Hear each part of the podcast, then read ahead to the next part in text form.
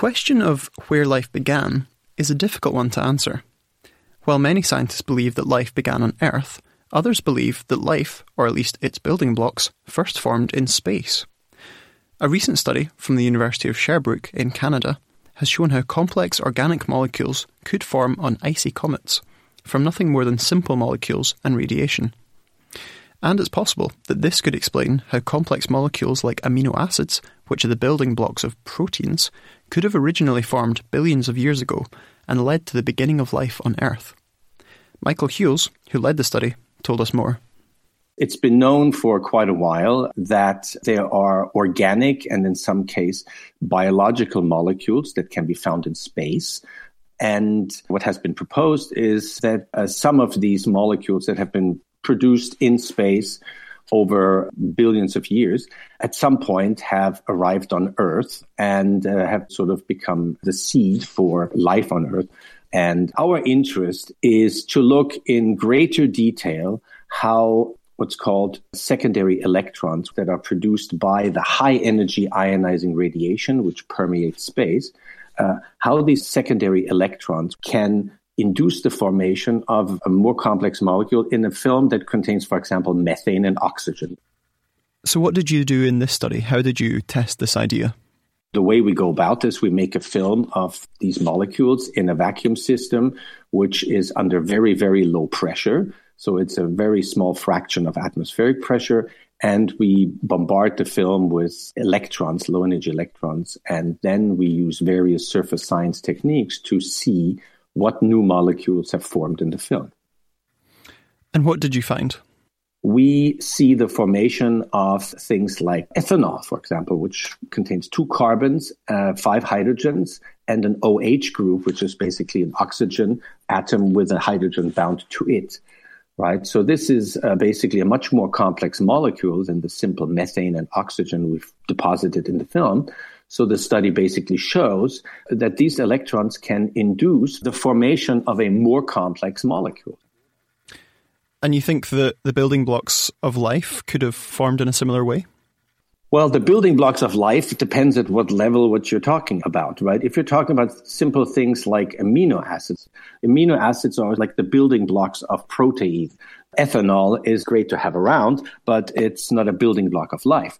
The question is, this is just looking at the fundamental mechanism by which these electrons can do their work.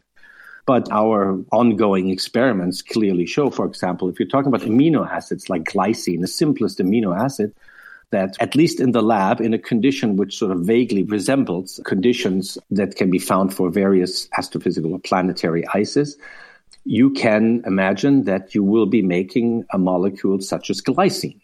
So I think in principle, yes, you could make successively over astronomical timescales, you can make molecules which could be called the building blocks of life. So if these complex molecules are forming in space, how would they then get onto the Earth? These molecules, for example, if they form on the icy mantle of a comet as it goes around the sun and it gets close to the sun, it's exposed to the solar wind and you get massive amounts of ionizations going on. That's why you see the comet's tail, right? So people have found that you find relatively complex molecules on cometary ices and now, uh, even nowadays, uh, sometimes we get meteorites that hit the Earth's atmosphere, and some of them make it down to Earth. Now, the notion is, uh, the, the hypothesis is that in the early days of the Earth, when there was heavy bombardment by meteorites, that these building blocks of life, quote unquote, uh, arrived on Earth. If the basic building blocks of life could form in space and not just on Earth, does that mean that there could be life on other planets? Space is immense, and the probability is there is life on other planets, whether it's similar to ours. We don't know. I think what these experiments show that this is a very fundamental process which takes two things. It takes matter and it takes ionizing radiation. And we know that there is a lot of matter out there, not just our galaxy, but throughout the universe.